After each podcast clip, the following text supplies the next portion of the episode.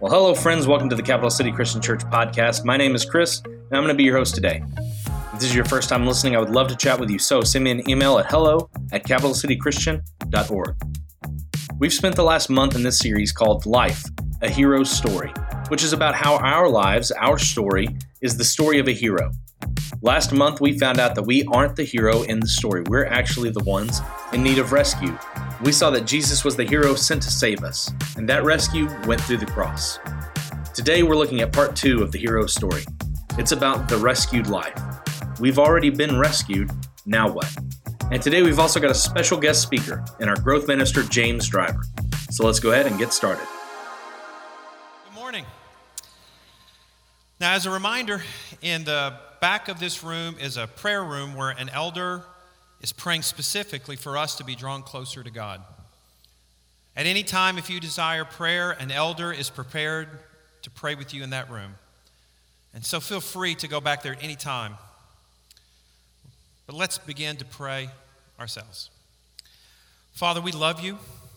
We thank you so much for the love that you give us. Father, now in just these next few minutes, we pray that your Holy Spirit would stir our hearts, stir our minds to fully comprehend who you are and who we are in our relationship with one another. It is in Jesus' name we pray. Amen. So, as Doc mentioned, we just completed a four part mini series on receiving a rescue from our sin by our hero Jesus we could not save ourselves. We needed rescuing from the state we all found ourselves in. None of us could be our own hero. We needed rescuing, and Jesus provided the rescue by his sacrifice on the cross and by the power of God's raising him from the dead. Jesus defeated sin, death, and the devil. But we must accept that rescue. We must accept that grace that has been provided by Jesus. But how do we do that? What is involved in accepting that rescue? Some people approach Jesus and ask this question What shall we do so that we may work the works of God? Now, these people had seen Jesus perform signs and wonders, and they may have been wondering if they could do that? Could they have signs in their life? So, what could they do to please God so that they might too have the signs that Jesus had? Jesus answered and said to them, This is the work of God, that you believe in him whom he sent. This is the work of God, that you believe in him whom he has sent. Now, wait, what was Jesus saying? Don't I have to do something to please God? Isn't there a way to earn his favor?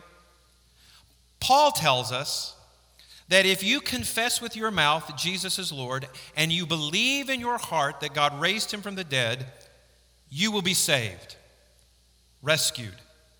For with the heart a person believes, resulting in righteousness, and with the mouth he confesses, resulting in salvation.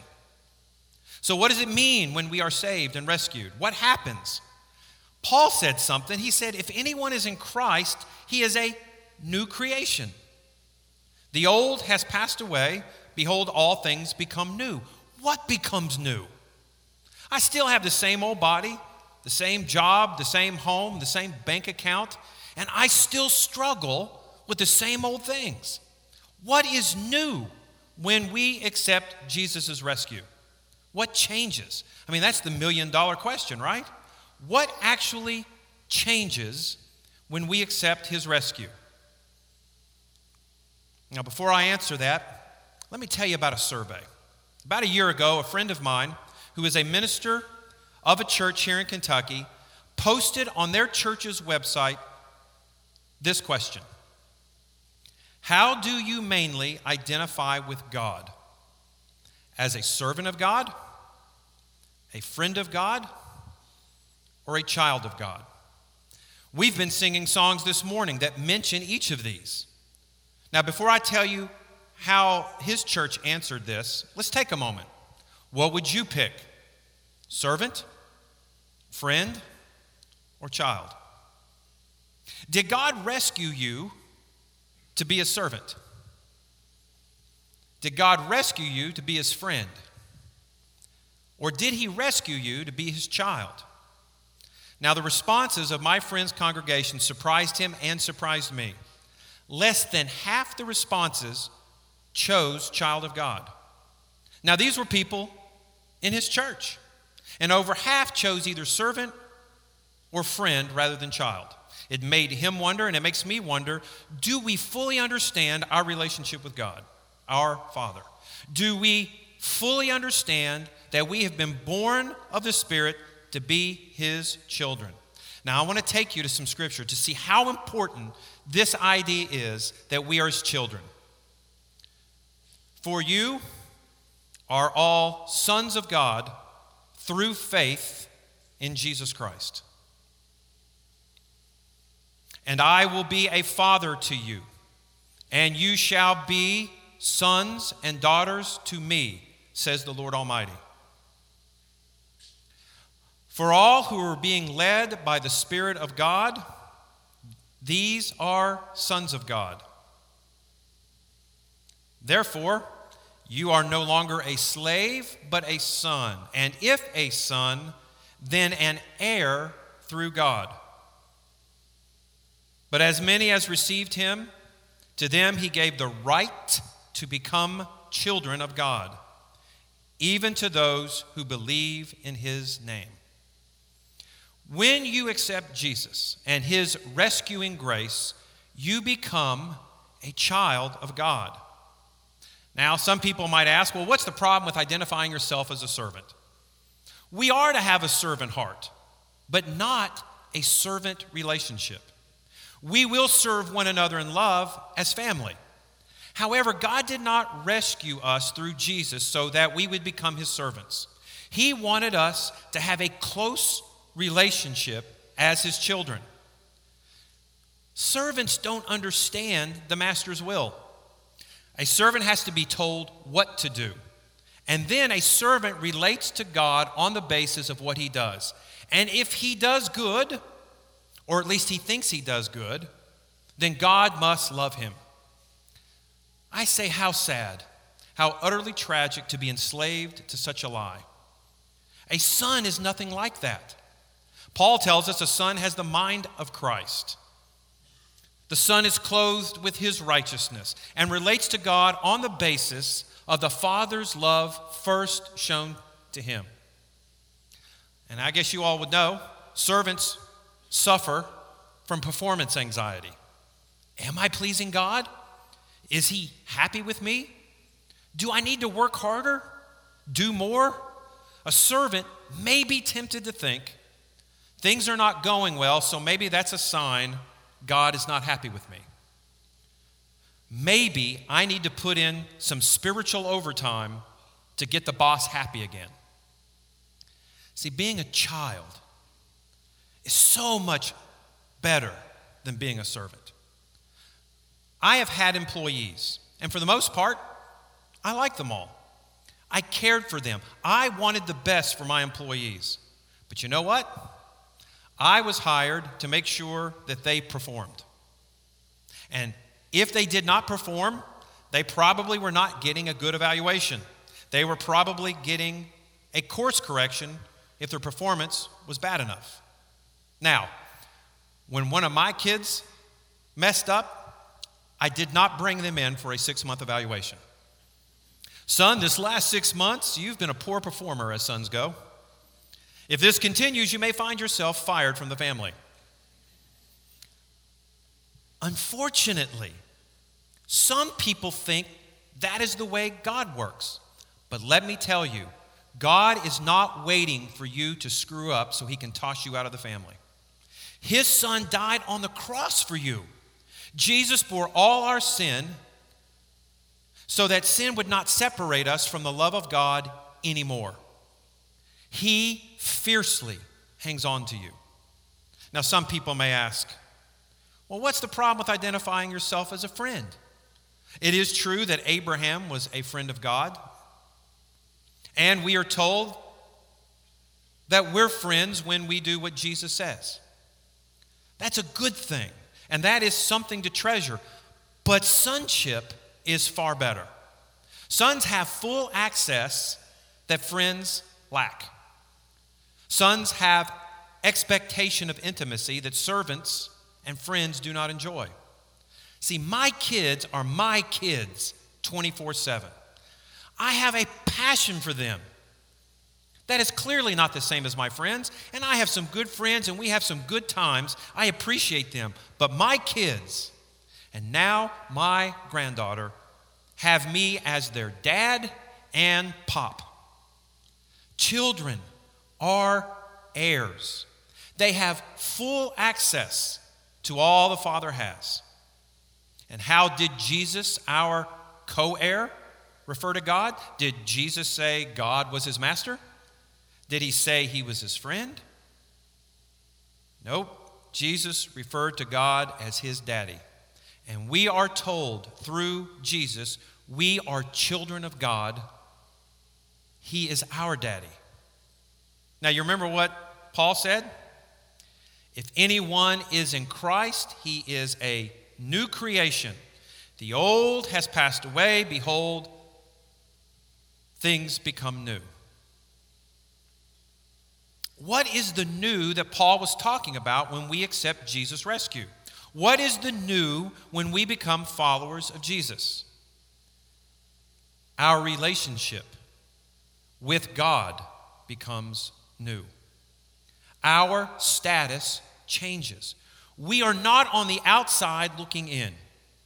We are now inside the family. We receive the grace of not only being forgiven, but we receive the gift of being God's children. He is your Father. We are heirs, we are born anew, born again.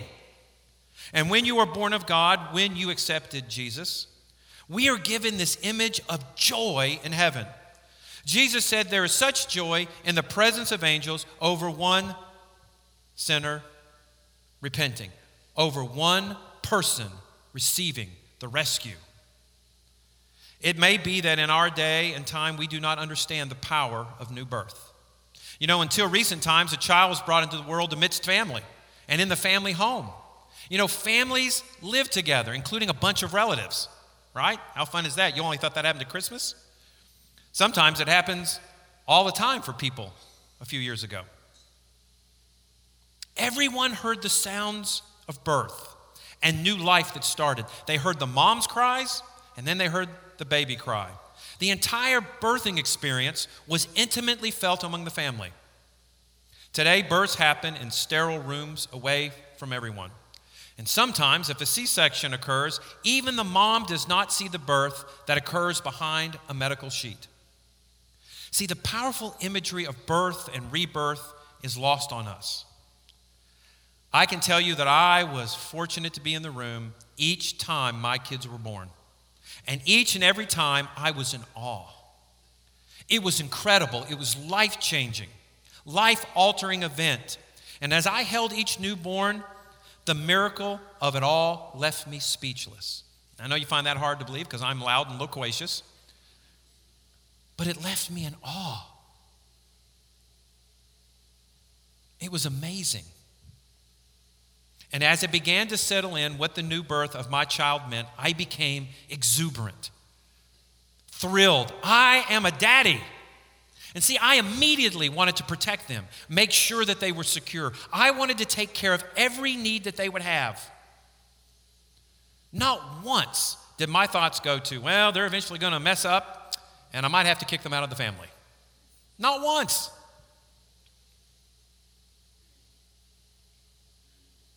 That would be absurd. I wanted to give my kids every tool, every teaching, every hug, every kiss, and every resource I had to know that they were loved and that they were supported. Again, what is new? The new is we are God's children. Now, maybe you're a little scared by the idea of God being your father. Maybe you had an absentee dad or one that was not attentive. Maybe it's hard for you to imagine what a loving father is like. Maybe you had a dad that was physically or verbally abusive. Just the thought of that not only breaks my heart, but I know that it breaks the heart of God. A broken relationship with a dad is an unfortunate reality for some, but this is not how God intended it to be. Some dads just missed a great opportunity, and some just got off course. But your heavenly Father is madly in love with you. I'm going to say that again. He is madly in love with you. When you accept that rescue, I imagine his big chest puffs out with pride. He so desperately wants a relationship with you. He allowed his own son to die so that we might have the opportunity to be his children when we realize, fully realize, that when we accept that rescue in Jesus, we become God's children, born in His power, His transformative power, that we have been moved from being outside a relationship with Him to now being called His children. It changes everything. The old status of being outside becomes the new status of being His child. Now, let me ask you what would you give your kids so that they would succeed, so that they would be safe, and so that they would be secure. What would you give? God provided us with His Holy Spirit. When you accept Jesus as your Lord and Savior, your rescuer, God gives us and seals us with His Holy Spirit. This means His intention is our relationship to be forever. God is not an absentee father. He is ever present and always available through His Holy Spirit. See, we've been born, we've been sealed, and it doesn't stop there. He offers so much more. The Holy Spirit empowers us, the Holy Spirit teaches us, the Holy Spirit leads us. The Holy Spirit will actually give us the words to speak when we can't find them. The Holy Spirit will give you peace, not as the world gives, but as only He can give. The Holy Spirit will remind us of the things Jesus said. The Holy Spirit will give us discernment to know between right and wrong. The Holy Spirit will increase our faith in our time of need. And we are even told when we can't find the words to pray, that the Holy Spirit will pray through and for us. When Paul said he died daily, he meant he was being transformed daily to be more like Jesus, to love more like Jesus. Now, not by his own strength, but by but relying on God to grow us through his Spirit, living inside his children. I mean, that's exciting. God lives inside of us to lead us to be his children. Can you tell that excites me? I'm trying not to shout. And if you think I'm excited, look at how excited John was when he said this See how great a love the Father has bestowed on us, that we should be called children of God, and such we are. We need to settle this in our hearts. We are not his sons and daughters because we avoid unclean things. Now, that's smart and that is prudent to avoid those things. But we are children of God because we have been adopted into his family.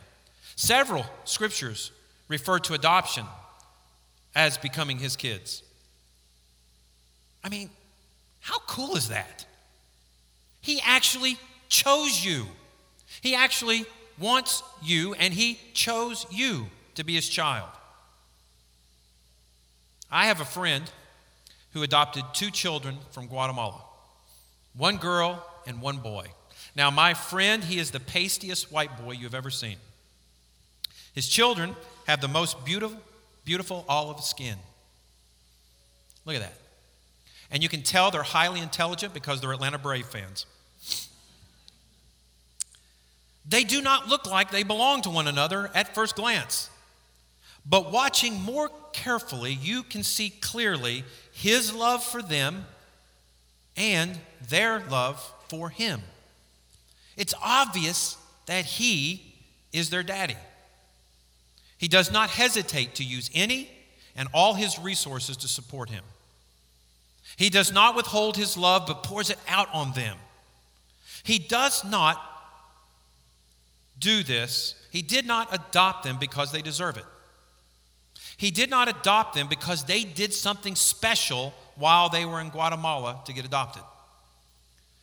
It was just pure grace that they have received and continue to receive each and every day. I have another friend who adopted a child from Asia. Now, I had the opportunity to be at the final uh, court appointment. When the judge finished the proceedings, he said, When I drop this gavel, it will be as if this child was born to you. God has given us an indescribable gift in adopting us as sons and daughters. When you accept Jesus as your Lord and Savior, you become a child born of God, as if you had all, always been His. I'd like to conclude by reading from the message translation, Romans 8, starting in verse 9. But if God Himself has taken up residence in your life, you can hardly be thinking more of yourself than of Him. Anyone, of course, who has not welcomed the, this invisible but clearly present God, the Spirit of Christ, won't know what we're talking about. But for you who welcome Him, in whom He dwells, even though you still experience all the limitations of sin, you yourself experience life on God's terms. It stands to reason, doesn't it? That if the alive and present God who raised Jesus from the dead moves into your life, he'll do the same thing in you that he did in Jesus, bringing you alive to himself. When God lives and breathes in you, and he does as surely as he did in Jesus, you are delivered from that dead life. With the Spirit living in you, your body will be as alive as Christ's. So don't you see that we don't owe this old do it yourself life one red cent? There's nothing in it for us, nothing at all. The best thing to do is to give it a decent burial and get on with your new life. God's Spirit beckons. There are things to do and places to go. This resurrection life you have received from God is not a timid, grave tending life. It's adventurously expectant, greeting God with a childlike What's next, Papa? God's Spirit touches our spirits and confirms who we really are. We know who He is, and we know who we are Father and children. And we know that we're going to get what's coming to us an unbelievable inheritance. We go through exactly what Christ goes through. If we go through the hard times with Him, then we will certainly going to go through all the good times with Him. Now, if you've not taken a step to let Jesus rescue you, now's the time.